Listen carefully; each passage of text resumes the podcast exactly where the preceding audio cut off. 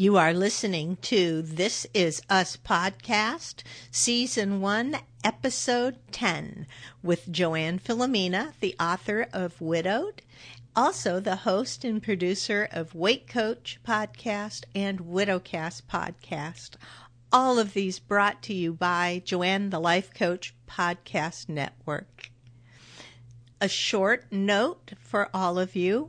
I am looking in iTunes and it seems that episode six completely escaped the upload. So I will be re-pulling that podcast with Rachel and I, and I will have it uploaded shortly after this one.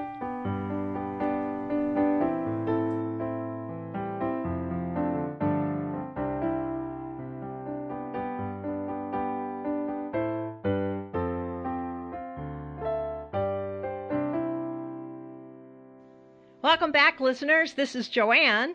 And this is Rachel. Hey, so good. We are finally here to do this episode. I promise you, we we even tried before now to do this episode.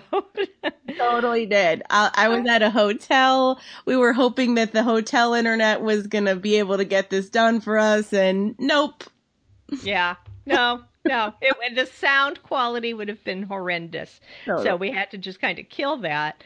And between Rachel and I, we've both been one of us home, the other one on the road, and then when the other one would get home, the other one would be on the road. So we are finally both in our studios could connect and finally get this done.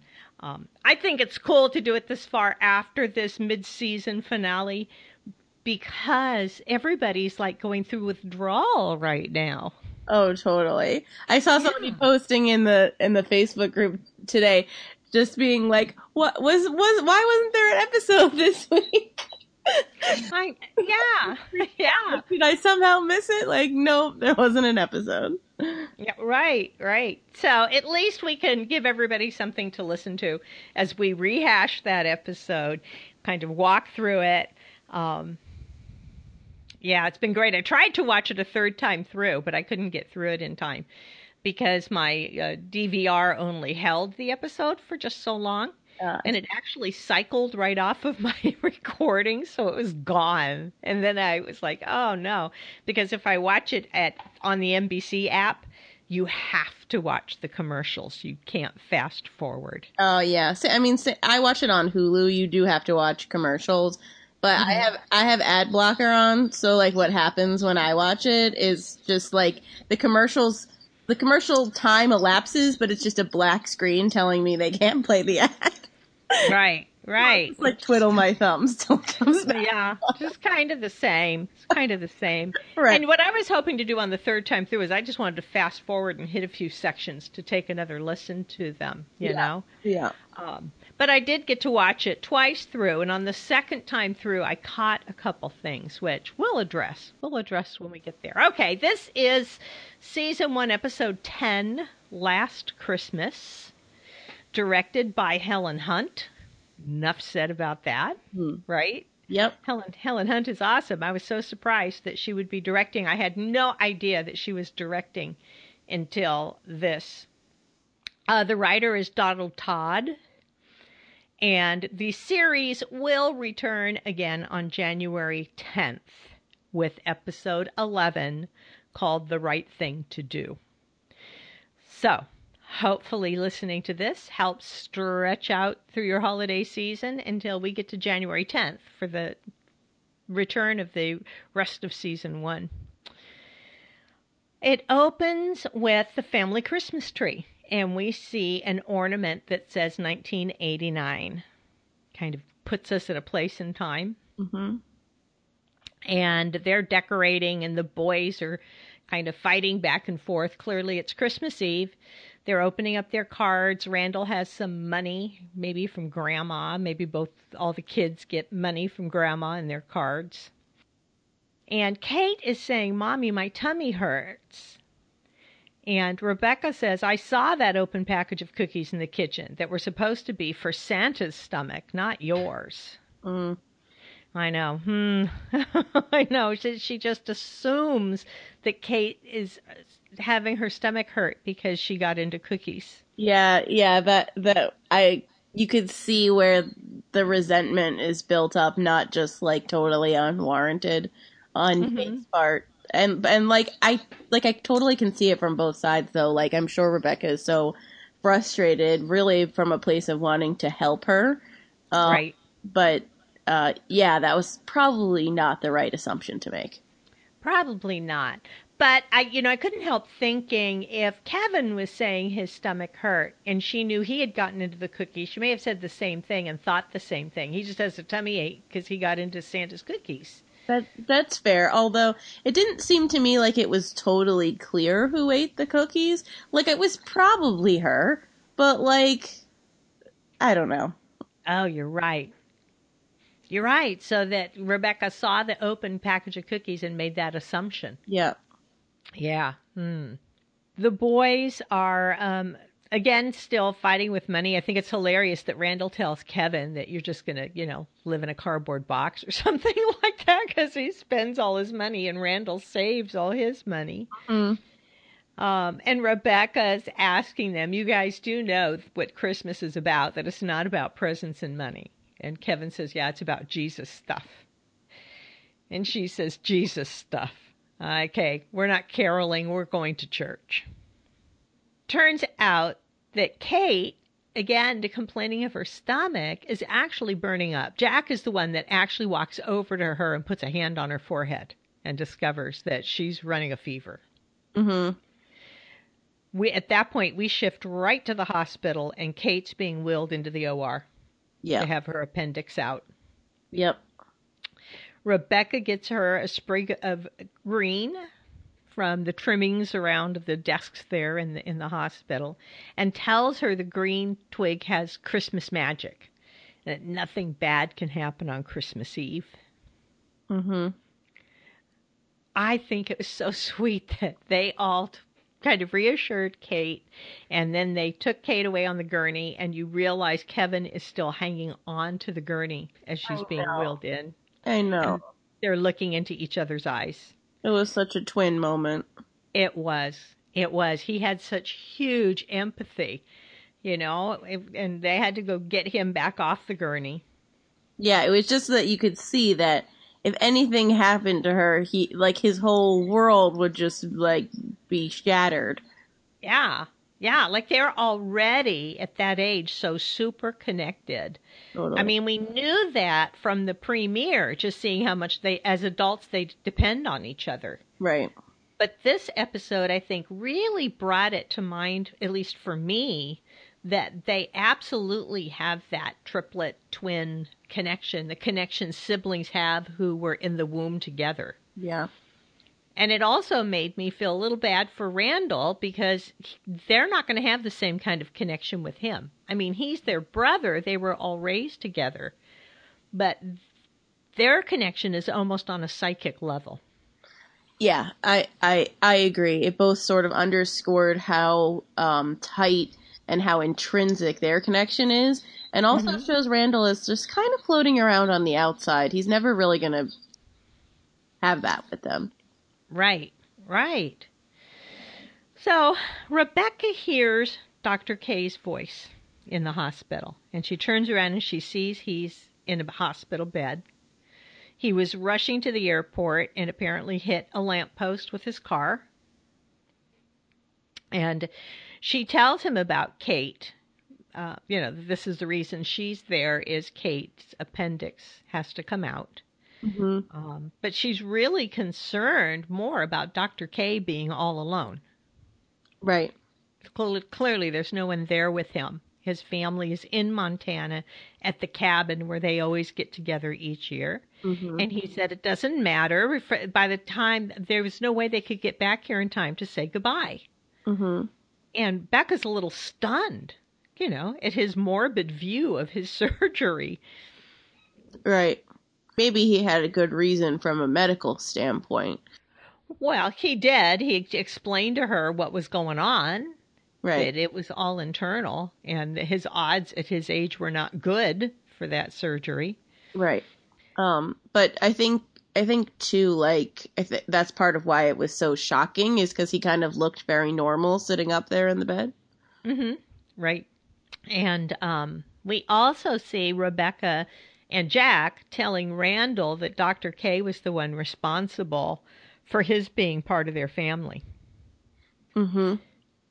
And that they were going to be Dr. K's family that night. Yeah. You know, um, I loved it when they were in the room and Jack was trying to reassure Dr. K. And Dr. K was like, if you're waxing about the circle of life, just take me now, you know? Right. Um, and Jack tells him, "You're you're going to be all right. You're going to do fine." And he says, "Jack, I'm very excited that you became a doctor in the years since we talked." Right. so, um, and Rebecca asked him if he's scared, and he says, "No, I'm curious. You know, curious about dying and the afterlife." mm-hmm.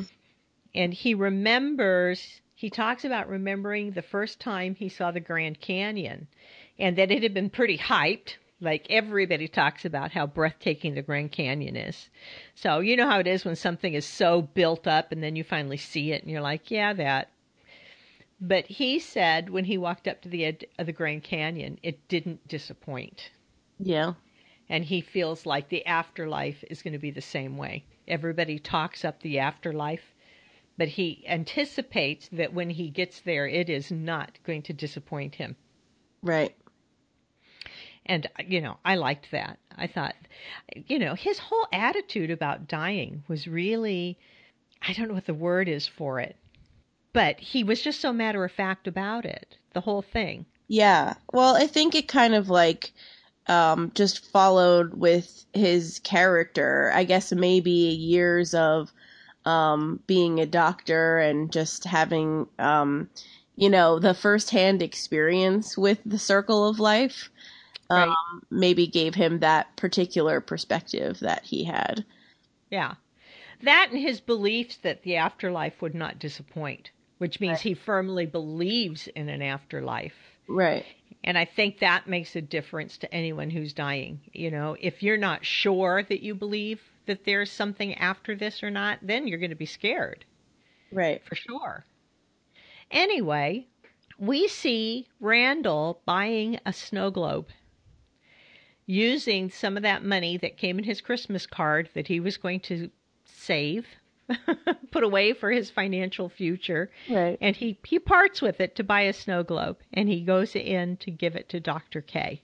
Is he just the sweetest, cutest kid ever? I'm telling you, that was like the sweetest thing. You know, my parents said they would never have gotten me if it weren't for you, or something like that, and Yeah. gives him the snow globe. And um, now this is really telling. I highlighted this on my notes because Dr. K says to him, I just nudged a man in the direction he was already wanting to go. If at some point in your life you can show somebody the kindness your parents have showed you, then that's all the present I'll need. Yeah. I wonder I wonder if that's gonna like circle back and connect to something later. I think it already did. And I was going to go ahead and jump ahead on this because there was so many questions on Facebook about this. Right. The whole scene um, when they when Randall and Beth are at the company Christmas party Oh, and he goes out on the terrace and one of his coworkers is about to commit suicide. He has the uh, the little note there with his wife's name on it. He's taken his watch off and his wedding ring off and set it on top of the note. And he's looking at going over the edge. right. And Randall basically talks him out of it, talking about, you know, his parents adopting him and what he would have missed out on and and do you want your daughter's last memory of Christmas Eve to be her dad splattered all over 62nd Street or whatever it was he said? Right. And people on Facebook were saying, what did that scene have to do with anything? Yeah, I saw that. who is this guy? And uh, it was on the second watch through, the second time I watched the episode, when I came to Dr. K telling him that, I went, oh, that's what it is. That is the full circle moment. That Kevin took the time to give share kindness with this guy and kind of lay it out on the line tell him about his story about being adopt, adopted his having been left at a fire station and um making this man realize what it is that he's about to throw away and what he's going to do to his daughter. And in other words, he nudged this man in the direction that he already wanted to go. Right. He thought he wanted to throw himself over the side and end it all, but really what he wanted was to be of use to his family. Right. You know, Yeah. he felt like he screwed it all up. That makes much more sense than the way that I had read the scene. I kind of saw it as like mounting evidence that nothing bad ever happens on Christmas Eve. Um which which maybe it was that too or maybe it was like sort of a red herring to kind of um you know keep giving us more and more evidence that in in the world of this is us that that is true. Right, right.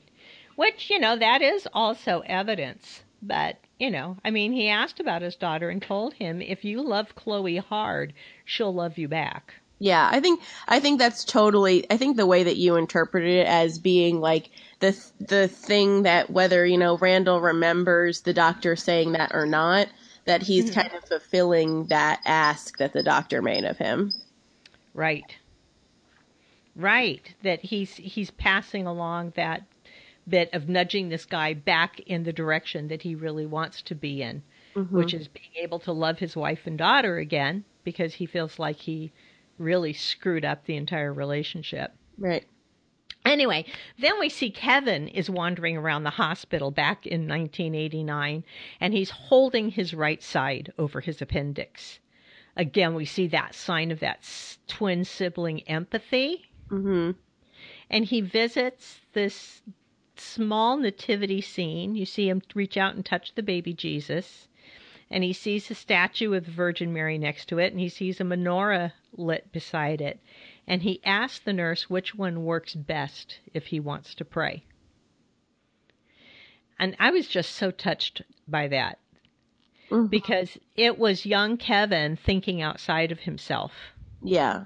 right? Yeah. and um you know it's like he really did know what all this jesus stuff was about because he wants to pray for his sister Right.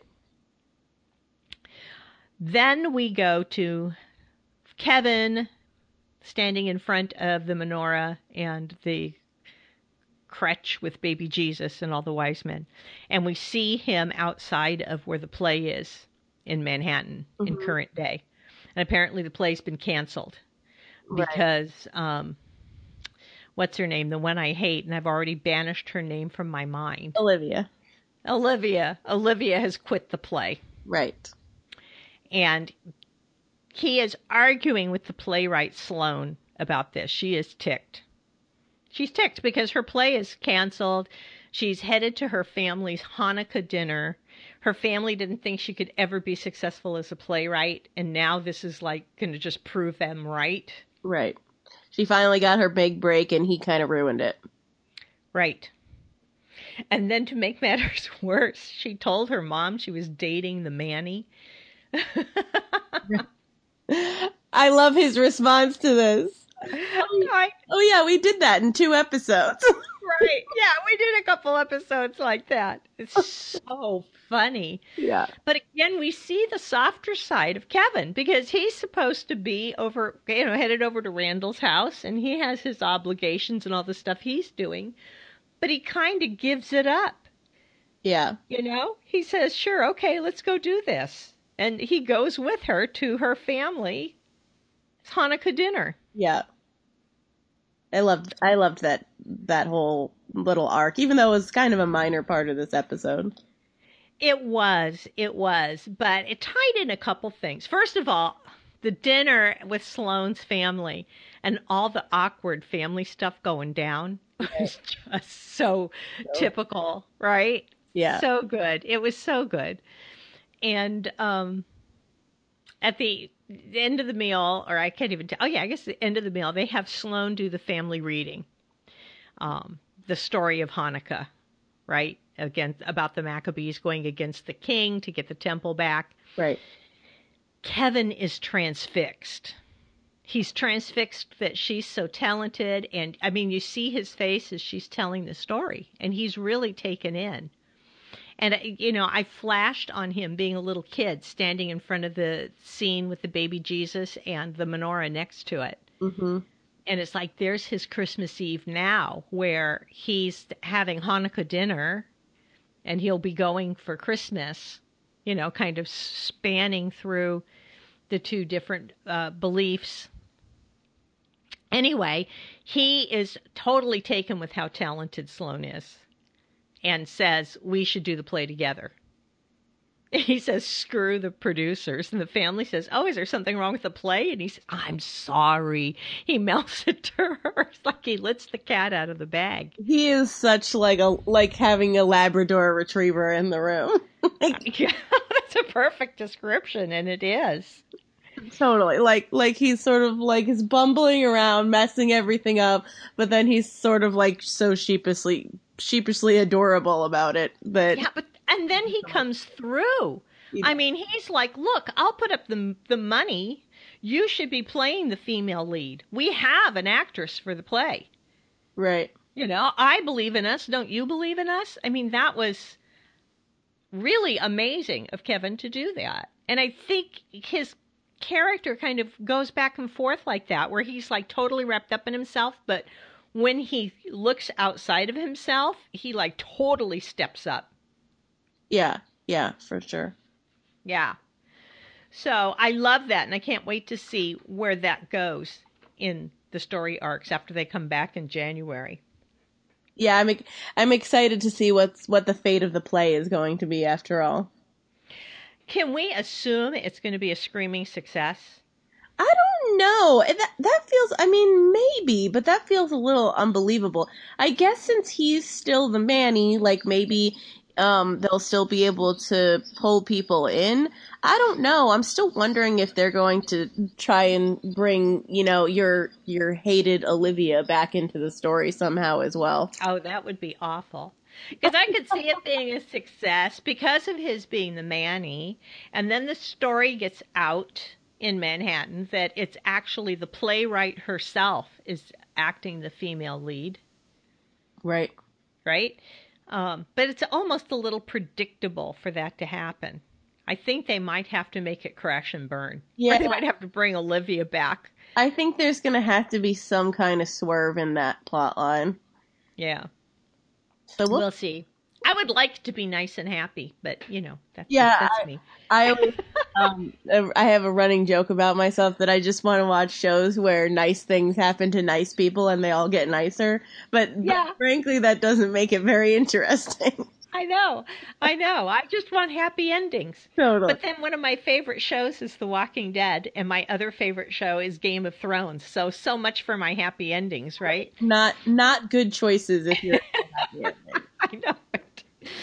So, um, then we get the scene where Kate is in counseling for gastric bypass. right.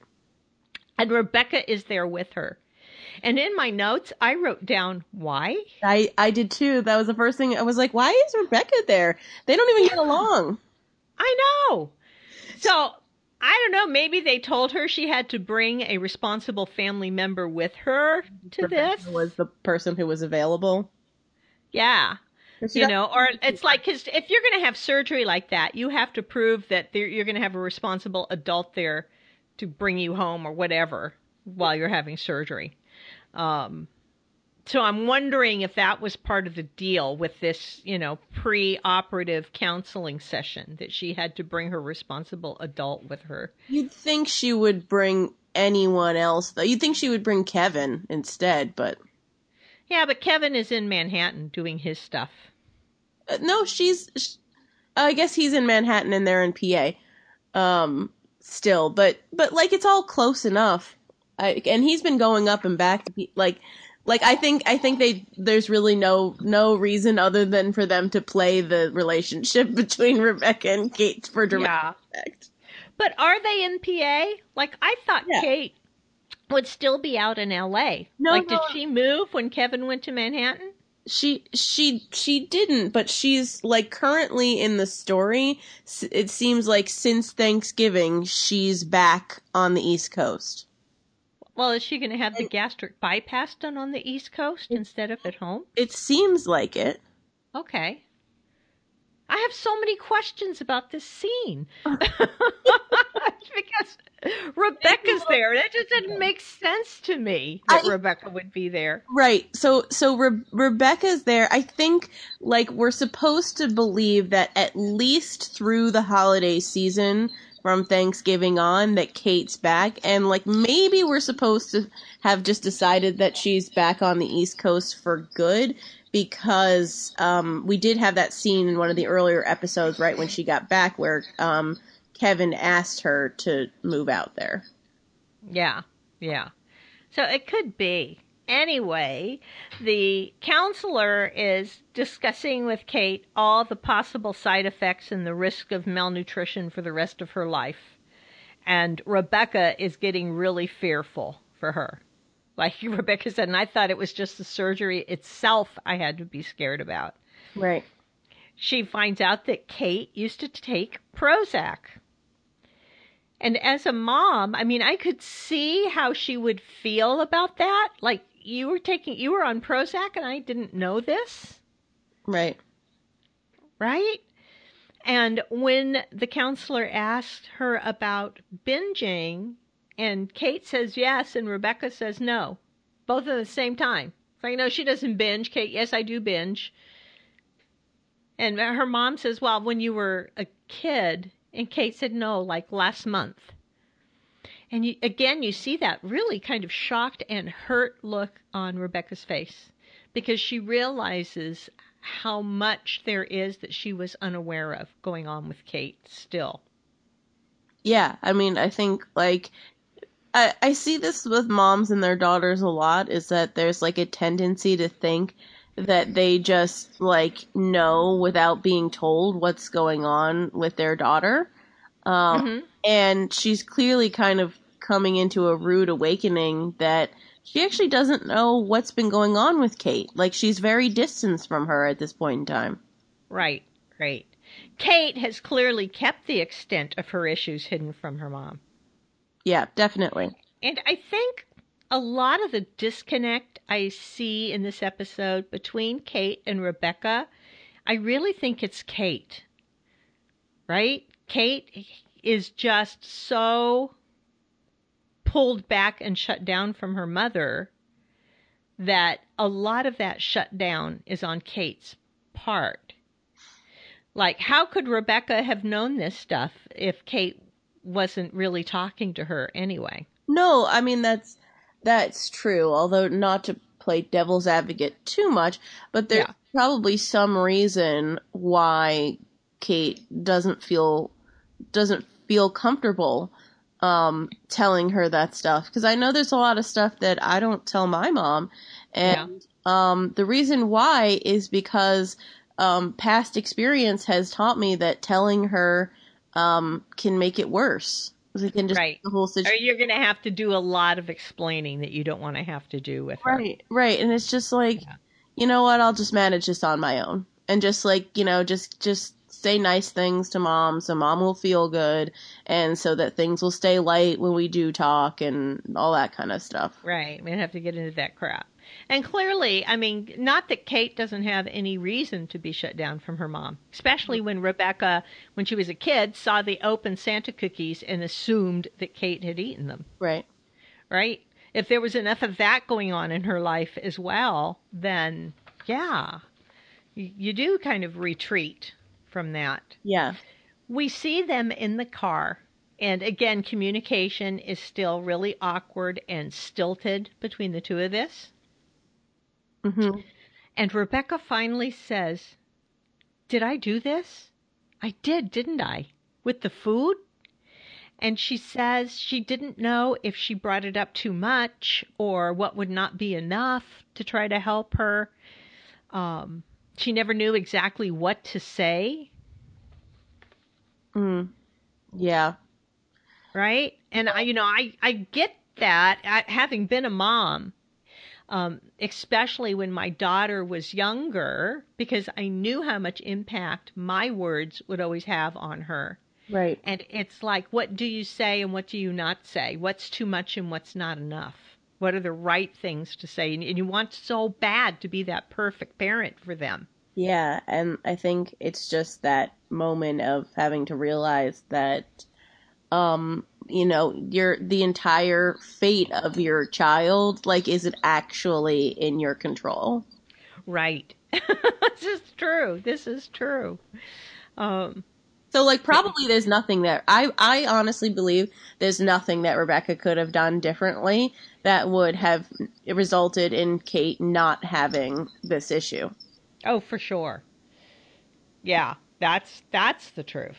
And Kate says she doesn't know, but she wants one person to say she's doing the right thing. Yeah. Which I know that feeling really well. Totally. It's just like um, everyone wants to put their two cents in and, and is, you know, is busy telling the story of how this affects them. And all she mm-hmm. wants is support. Right. Right. Or people telling you all of the worst possible outcomes for you no matter what it is you're trying to do, whether it's you know an elective surgery or starting your own business or you're going to start dating online and everybody has an opinion about that. Yeah. You know, I, I get that. I get that. Um, in their car ride, Rebecca reminisces on how scared she was when Kate had her appendix out. And they talked about that, and she kind of reminded her Kate said, What was it you told me? And she said, I told you nothing bad ever happens on Christmas Eve. And Kate says, I bet I liked that a lot. And that's where all of a sudden you start to see the barriers come down between them a little bit. Yeah. I think this right? is going to be a developing part of the show is yeah. to see um, how and whether Kate and Rebecca can heal their relationship. Right. Right. Like I said, you start to see it a little bit in the car with them together, especially when they start reminiscing about when Rebecca had to have, or when Kate had to have her appendix out that Christmas Eve. Mm-hmm. Uh, meanwhile, they're sitting in front of Rebecca and Miguel's house, and they're still talking about this in the car. And Miguel is out there with, you know, light strings and being busy setting up all the decorations. Right. And all of a sudden, he gets the lights and anim- animations going, and they both start laughing together in the car. Yeah. Which is so perfect. It gives you that connected, good feeling. And it also made Miguel be really endearing to me mm-hmm. at that point in the episode. You know, he's so outside the circle of characters that we've been um, learning about over all these episodes. Right. He's just kind of still on the periphery of all that. But, you know, he is so earnest in everything he does. Yeah, we really haven't seen. I've, I've seen a lot of people like throwing a lot of shade at his character, but we really don't have any evidence for that. I know, I know. And I was going to get into that a little later on this yeah. because I'm seeing a lot of shade not only on his character, but on Rebecca too, and the yeah. fact that they have that Miguel and Rebecca have a relationship together. Yeah. At this point, and a lot of people are super uncomfortable with that. Um, I'll get into it right now. Yeah, because yeah, tell us your thoughts. Speaking as a widow, I've been widowed for almost two years now, and one of the one of the only people who stepped up for me right after Jim died was Jim's best friend who happens to live on the opposite coast. He's like 3,500 miles away, right? But um, about a month and a half, maybe two months after Jim passed away, John was going to have to be out here in New York for something, and he told me and that he would come by and, and take me to dinner, which was wonderful because I had just spent six, eight weeks total grief totally alone here because my family is all out on the other coast. My daughter flew out for a few days right after Jim died, but you know, after that, I was kind of on my own here. Right. And really kind of going through dark night of the soul with the grief. And John met me at the local French restaurant and we had dinner. And what John gave to me was John was grieving the death of his best friend. Truly grieving. Yeah. And the two of us were able to start sharing stories and talking about Jim. Mm-hmm. And that was so wonderful. It's exactly what I needed. Nobody else wants to talk about your dead husband because the idea of mortality freaks people the hell out, Right. right? And they're afraid to bring his name up to you because they don't want you to cry. Yeah. You're a widow, right? Yeah. But John and I sat there having this wonderful leisurely dinner, laughing about old times, you know, yeah. trading stories about Jim, and it was such a comfort. It was such a comfort. And um, after that, he's the one that would occasionally give me a call, you know, every month or so, just kind of checking in, saying, How are you doing, Joanne? And when your spouse dies, one of the things that happens that comes as quite a shock to some women is a lot of your friends just flat disappear Hmm. because they were couples and you were a couple and you were like couple friends, Right. but now you're not a couple anymore. And if they see you, you're a reminder that they their spouse could drop dead too, Yeah. especially if you're like in the same age range and everything, right? Mm-hmm. So most of your friends even though they may think of you often and be well meaning and you know maybe we should reach out to her because she's widowed, they don't do it. They don't do it. So it was Jim's best friend that kind of kept touch with me. Yeah. And I think And um, you know, we don't really know the story of how they got together, so I We for me I would just assume nothing. But I could Right. totally see how um, you know, assuming that everything's above board and they didn't get together till after Jack died and I'm assuming Mhm. Miguel is divorced. Uh, I don't think he's a widower or maybe that would have come up, but um, Right. although we don't know that. Um, but I think um, you know, assuming that everything went that way, it's like, you know, why wouldn't Jack, you know, want to see Rebecca with somebody that he knew and loved? Like, right. I, I just don't understand. Right. Exactly, exactly. It would make so much sense that she would find comfort with Miguel and vice versa, or that he would want to care for Jack's widow. Now, who knows? We may find out that Find out that that started while he was still alive, or right, or right. That Jack was still alive. He and Rebecca separated. She started seeing Miguel after they separated, and then Jack died. because we know things were tense between them in the '90s. Exactly. Exactly. But what I also want to bring up is even if she and Jack had divorced Right. and she was seeing Miguel at the time that Jack died, does not mean she does not go through grief for Jack. Totally. Completely. People who are divorced from each other and then their ex dies, they still go through grief. People think not. People think, well, you know, you went through that whole awful divorce. Aren't you glad that he's off the face of the planet? It's like, no, I'm not glad. Excuse me. I'm really hurt. You know? So, Yeah, That- well, and he don't, and like Jack's always going to be the father of her children. right, So right. yeah, So, anyway, stop throwing shade on Miguel and Rebecca people till we know exactly what goes on there. Yeah, we, we don't really have No. any evidence for that. And I think the whole reason is just because, in a way, it's just a response to how much people love Jack and how he's, you know, the favorite character of the show. And also I the fact it. that we're all a little broken up to know that in, in the current part of the show that he's gone. Right, right. Now, we can all get really mad if she cheats on Jack with Miguel and Miguel has Jack bumped off. then we can go there, totally right? get pissed off about that. But we don't have any reason to believe that's the case at this stage. I think so. I think so. Anyway, okay. Um, William, we go to William and he's at his meeting. I don't know if it's uh, it's not AA. I can't think of what it's called. If it's for drugs, maybe it's the same. Anyway, NA, Narcotics Anonymous, or whatever. Right, right, right. He's at his his meeting and he's talking about the monkey on the street at 3:30 in the morning that he mm-hmm. saw and made him kind of stop the drugs and tame the wildness from the inside. Yeah. And he said that's why when a man knocked on my door one day I was there to open it. And he's really kind of giving credit to everybody there in the meeting for supporting him that he was able to do that and that when his son showed up knocking at his door, that he was sober and there to open the door. Uh, yeah, yeah. Yeah. And um, saying tonight he's going to go back and have Christmas Eve with his son's family. He's so grateful to the group that this is going to happen.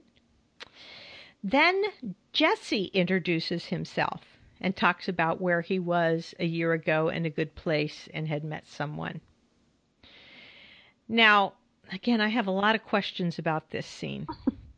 a lot of questions because really throwing a lot of shit at us suddenly. a lot, a lot. You know, Jesse says, then that laugh went away, and it turns out that this was William's lover, and William had just flat disappeared from his life without a goodbye when he found his family. And it seems that his previous lover, Jesse, backslid into his old drug habits because he didn't know what had happened to William. But now I have to stop here because, first of all, it was my impression when William was talking and thanking everybody there, you know, and talking about seeing the monkey on the street at 3:30 a.m. I don't think William knew that Jesse was sitting there in back right. until Jesse started speaking. But when Jesse started speaking, there was nothing shown to us in this on camera at that point to make it clear that William was surprised to hear Jesse there. So, I don't know. Does William know that Jesse's there at the meeting? Or does he not know that Jesse's there at the meeting? I don't know. I found that whole scene confusing. I felt like the whole time I was a little bit like, wait, what? No, what? Like I know. I, I know. Follow it with the continuity of everything we know about William thus far. I, it, like they were trying to uh, in, introduce a lot very suddenly. Like like I have questions about like in like something like that. Aren't you supposed to go every week? And like when has William been going since he's been living with Randall? And I, I just yeah. don't know. or William would have been going all along, and Jesse not because Jesse said he f- kind of fell away, right? Right when when his lover stopped showing up, he backslid into his old drug habits. Yeah. But the the other thing was in this whole scene on meeting Jesse this way I really hated him. Yeah. I was like, what? What the what? Like, is this the most passive aggressive thing you've ever seen? Yeah, just like blaming him, basically. Yeah, like, and especially if William doesn't know he's there and that he just slid into the back row because he's like way in the back row. Right. And so he starts telling his side of the story and saying, oh, look, maybe there is an animal in this story after all. Yeah, yeah. It, it's just, uh, I know it. I really, I mean, this was like so passive aggressive, and I was just like, really? Of all the ways that they could have introduced his lover, I guess. Yeah. Um, like, why that way? I don't know. I know it. I know it. And then you see them after the meeting. William sits down with Jesse to try to make it right. And at this point, I still was not really grasping fully that they were gay lovers. Um, and he says, I'm glad to see you well. And they catch up a bit. Turns out that that's when I really realized that William had left without letting Jesse know he was even leaving. And it turns out because the cancer had spread and he didn't want Jesse to have to deal with that, wanted to spare him. Right. Right. And Jesse asks if he's dying tonight. Are you dying tonight? Are you dying tomorrow? Right. Yeah. He says, I loved you and you left. Now I want to spend whatever time you have remaining together. Yeah, it's just I don't know. Uh, so we we just had this whole thing like hashed out in front of all these people in the meeting, and then this little reconciliation, like I forgive you for leaving because now I understand you were trying to protect me, you were trying to protect yourself, but look, you're gonna die sometime after tomorrow, and I would like to be there with you. Right. Yeah. And yeah, and you see that forgiveness. And if they truly loved one another, which is what they would have us believe throughout the story, that storyline in this episode, um, then yes. And it seems we find out later in the episode that really William had not necessarily thought of himself as gay all along, but until he met Jesse and fell in love with this man. Right. And this is what made him discover that he could love across all boundaries of whatever sex you are. Yeah, well, I mean, I think I think it's fairly it seems fairly clear to me that he um that he loved Randall's mother. Right. It wasn't like, you know, they were just together and really he was holding back that he was gay or something like that. So I think we can we can assume that um that was the case. Yeah. Yeah. Um, and from here is where we see Randall and Beth at that company party that I had already jumped ahead and talked about. Right. And it seems that Randall bought the boat from this guy who Yeah. is going to throw himself off the building. And Beth thinks he bought the boat because he's depressed. Right. And she tells him to go find Eddie and unbuy the boat. Which I think Beth is a little pushy sometimes. Yeah, I mean, she she is. Um, I mean, like it, that's a very wifely thing to say. I feel Yeah. like, but on on the other hand, it does kind of seem like, you know, Randall's the breadwinner at the moment, and he just makes plenty of money. So if he wants a boat, he should have a boat. I don't know. could have a boat. Randall does say something during the scene though that I that really hits in there because he said something about I just want everything to go back to the way it was before I started stirring things up. Right. You know, and I guess he's talking about before he found his dad, before he found out his mom knew his dad, his biological father, all that stuff. You know, she's talking about all the stress he's been under because of that, and that's why he probably bought the boat. Right. And he says, I just want everything to go back to the way it was. Yeah.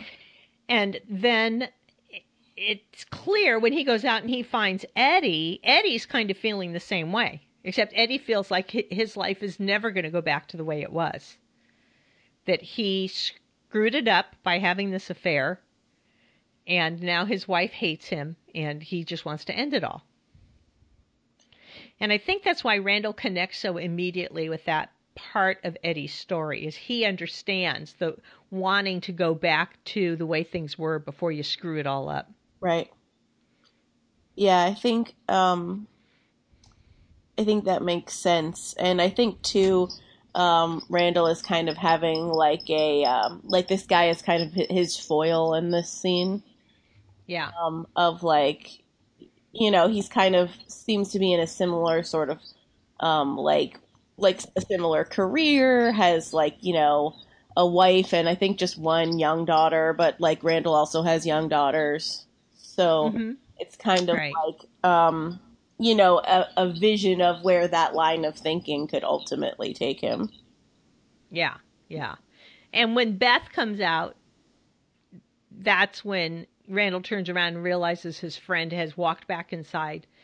At first, he thinks Oh he's gone over the edge. Oh he runs God, over I and did- says no. i did too i totally Yeah. oh my god he's gone over the edge when they panned over and he wasn't standing there Right, right. And then Randall turns around and sees the back of his head going back inside the room. yeah Um, and oh, by the way, he didn't unbuy the boat. So, as far as we know, Randall still has this boat coming. right I'm sure that will be a point of discussion in the next episode when the boat shows up, right? Right. We go back to Beth and Randall's house Christmas Eve, and Kevin and Sloane show up, and then Miguel, Kate, and Rebecca show up, and they do this all pretty fast. And I guess that's kind of how it feels. You get the feeling of Christmas Eve at home, and everybody starts showing up all around the same time. And everybody has gifts and you know the girls look out the window saying hey it's santa. And santa turns out to be toby in a red coat and a santa hat. Right. Yeah saying he just spent six hours in a middle seat on zoom airline right yeah and, Well, and um, he really he really makes an entrance like a one of those kind of classic romantic comedy kind of like just like how just like how Kate was talking about when she broke up with him at dinner of like a, Mhm. a real like Hugh Grant movie kind of moment. Right. Yeah, and he does. You know, he tells Kate, "We're good together. I'm back on the diet, not for you, but for me, but for us too so we can be together again. Because the one thing I can't live without is you." Yeah. which is like a Christmas time song, you know, like "Baby, It's You." Yeah. you know, it was such a great scene. Yeah. Um, and they slip off upstairs, which I found that pretty tacky. Like, would you do that at your sister-in-law's, at your brother's house? Would you slip upstairs to a bedroom with your guy? It was Like- definitely awkward. That's a little awkward. Like, whose bed? A I lot thought about that. lot- Like, whose yeah, whose bed did they use? right. They certainly should, did not use one of those little girls' rooms. Uh, um, uh, there's been a lot of speculation that this is to lay down a plot point for later. I know, I know. I disagree. But that's okay. Oh, but that would be I think would be a good plot point. But that would sure throw a monkey wrench into a lot of stuff. Now I'm talking like I'm vague booking.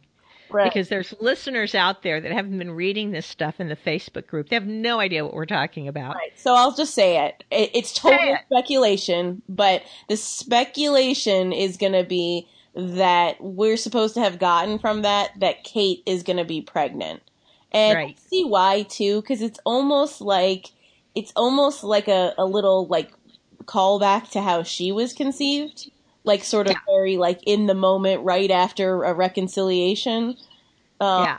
Yeah. So I can see why people are thinking that's what They're going to say Kate comes up pregnant. right. which you realize totally throws a spanner in the works for her Oh. having the gastric bypass surgery. That's not going to happen if she's pregnant. I honestly believe that she is not, but even if she's not pregnant, that she's not going to have gastric bypass.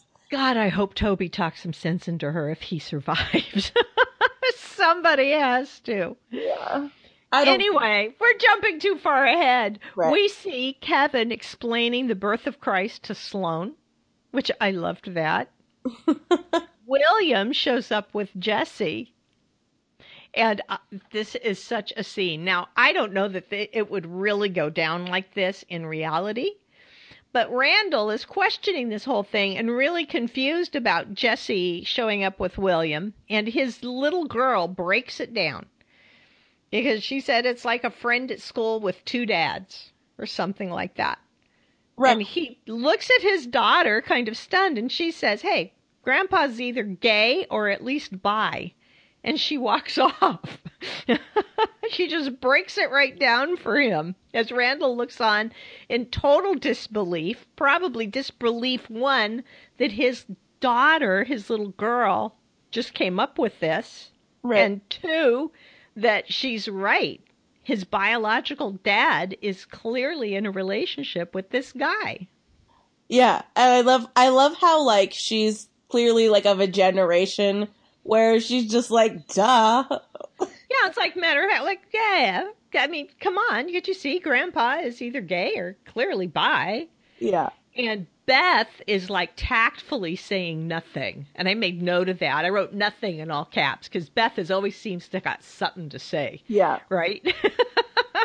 that you know how Beth is, Right. but man, she knows when it's time to just zip her lip and sit back. Yeah. And she does. And she does. Um, in the meantime, Kate and Toby come downstairs. Beth is back in the kitchen getting some more things together to take out hors d'oeuvres, whatever, part of dinner. Uh, Toby is still breathing pretty heavy. Hmm. Beth is not fooled. She knows what they just did. She points out to Toby his shirt is buttoned wrong. Right? Yeah. She's got a pretty good sense of humor about it considering. Yeah, she does. Assume that it, that, that there's a guest bedroom. Uh, yeah, I, I hope so. But there didn't seem to be a handy guest bedroom when they took William in. Right. That's true. That's like didn't, true. didn't they like double up the girls or something and put William in one of the girls' rooms? Um, I think it was also partially because of Kevin being there. Like, Right, remember right, how they moved Kevin down to the basement? yeah, right, right. So, but who knows? Anyway, Right. Toby's breathing so heavy as they came down is kind of a foreshadowing too. Right. Like he didn't look good when they came downstairs. Yeah. But we go to this wonderful family Christmas Eve scene where everybody is sharing gifts, they're eating, we see them playing games, laughing, we see them doing karaoke. We Who was doing karaoke? That was was that Rebecca and Kate singing together? yes. That's so awesome. and we finally have um we finally have the whole the whole cast really in one room basically Right. Right. You see all the joy. And there's a little flashback. You get the flashback of Rebecca holding young Kate's hand with the twig of green right and Dr. K coming out of surgery successfully. hmm and kind of being like amazed that he's still alive Yeah. Yeah. Like, you know, all this great stuff. And then Toby gets up and collapses over the coffee table. hmm And you flash to the OR again with Dr. K awakening and recovering from his surgery. And then, unfortunately, you flash to the ER with Toby, and he's still being shocked by paddles without an immediate response. yeah And the monitor is still rapidly beating as they're applying the paddles. So we are left with that little cliffhanger there. We don't know for sure Toby's gone, although there's people who swear it in the Facebook group. There's some people who swear that they hear the monitor go dead at the last second. I don't know. You you may No, I I paid attention on my second listen, really close. Yeah. You don't hear it flatline. yeah. I Do not hear him flatline. I do not think that we are supposed to know like Yeah. what what the outcome of that is going to be. Yeah, we don't know. Now, some people feel the odds are really good that Toby is gone because there's a new actor being brought in as an interest for Kate Right. when we return in January. Yeah. I think my speculation is going to be that he's going to be in a coma for a while. Oh, that's so soap opera, though. Yeah, but I think they're gonna do that. I think he's gonna be in a coma, and she's gonna. I do actually think that the pregnant storyline is gonna happen, and I think she's also gonna be meeting this other guy. So uh, that's. I could be totally wrong. I've guessed way wrong on this show before.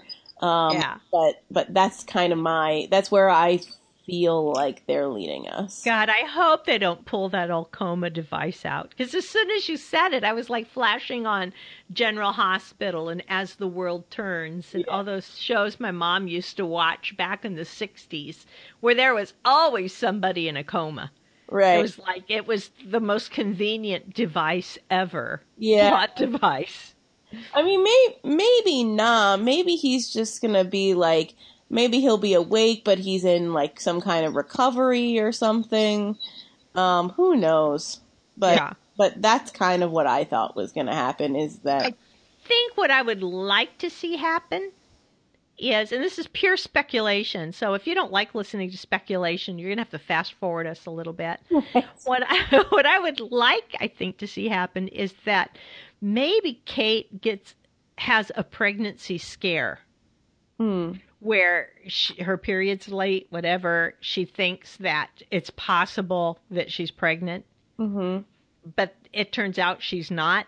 But it makes her realize if I ever want to get pregnant and have children with him, hmm I can't have the gastric bypass because that creates an issue. That's not actually true. It could, though. Couldn't it create an issue if you are so limited and having to take supplements to try to keep your nutrition up? It doesn't that make it What risky to become pregnant? So, having been in the room when um, an info talk on this was given, and and her, having heard a woman ask this question um, to a doctor who I think would probably know the answer um, in medical terms, Better than me, for sure.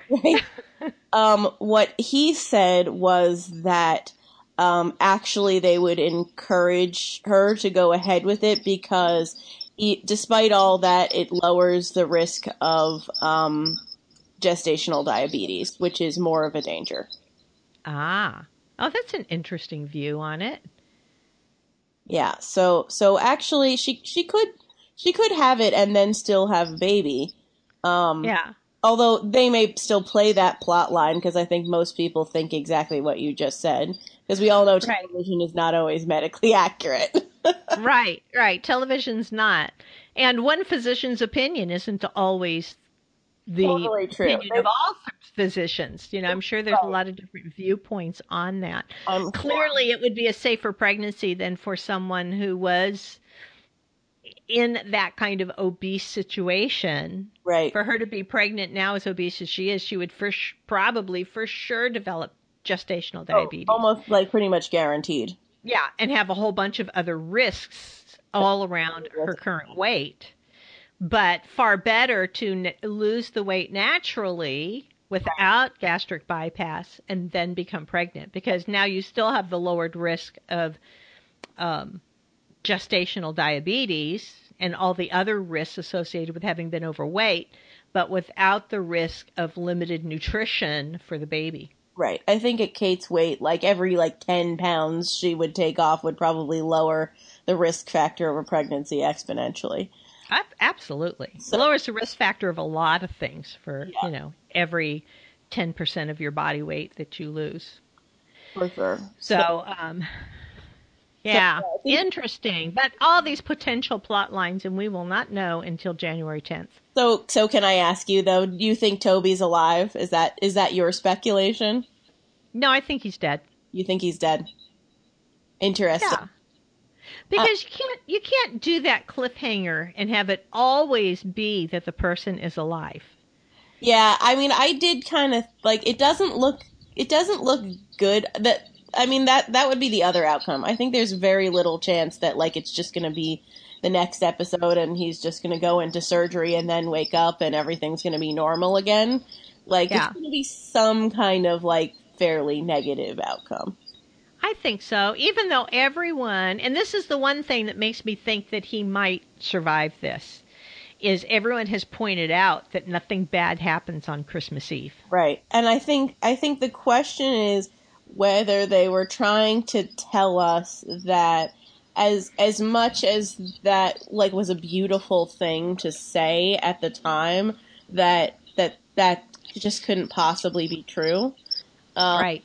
Or if they're trying to like kind of just spin that as the story. Like I think I could read that either way and we'll only know in hindsight. Right. Right. And it also kind of harkened back to remember in the premiere episode, Jack was saying nothing bad happens on my birthday. Right, right, Nothing bad ever happens on my birthday. And it did. They lost one of the triplets. right.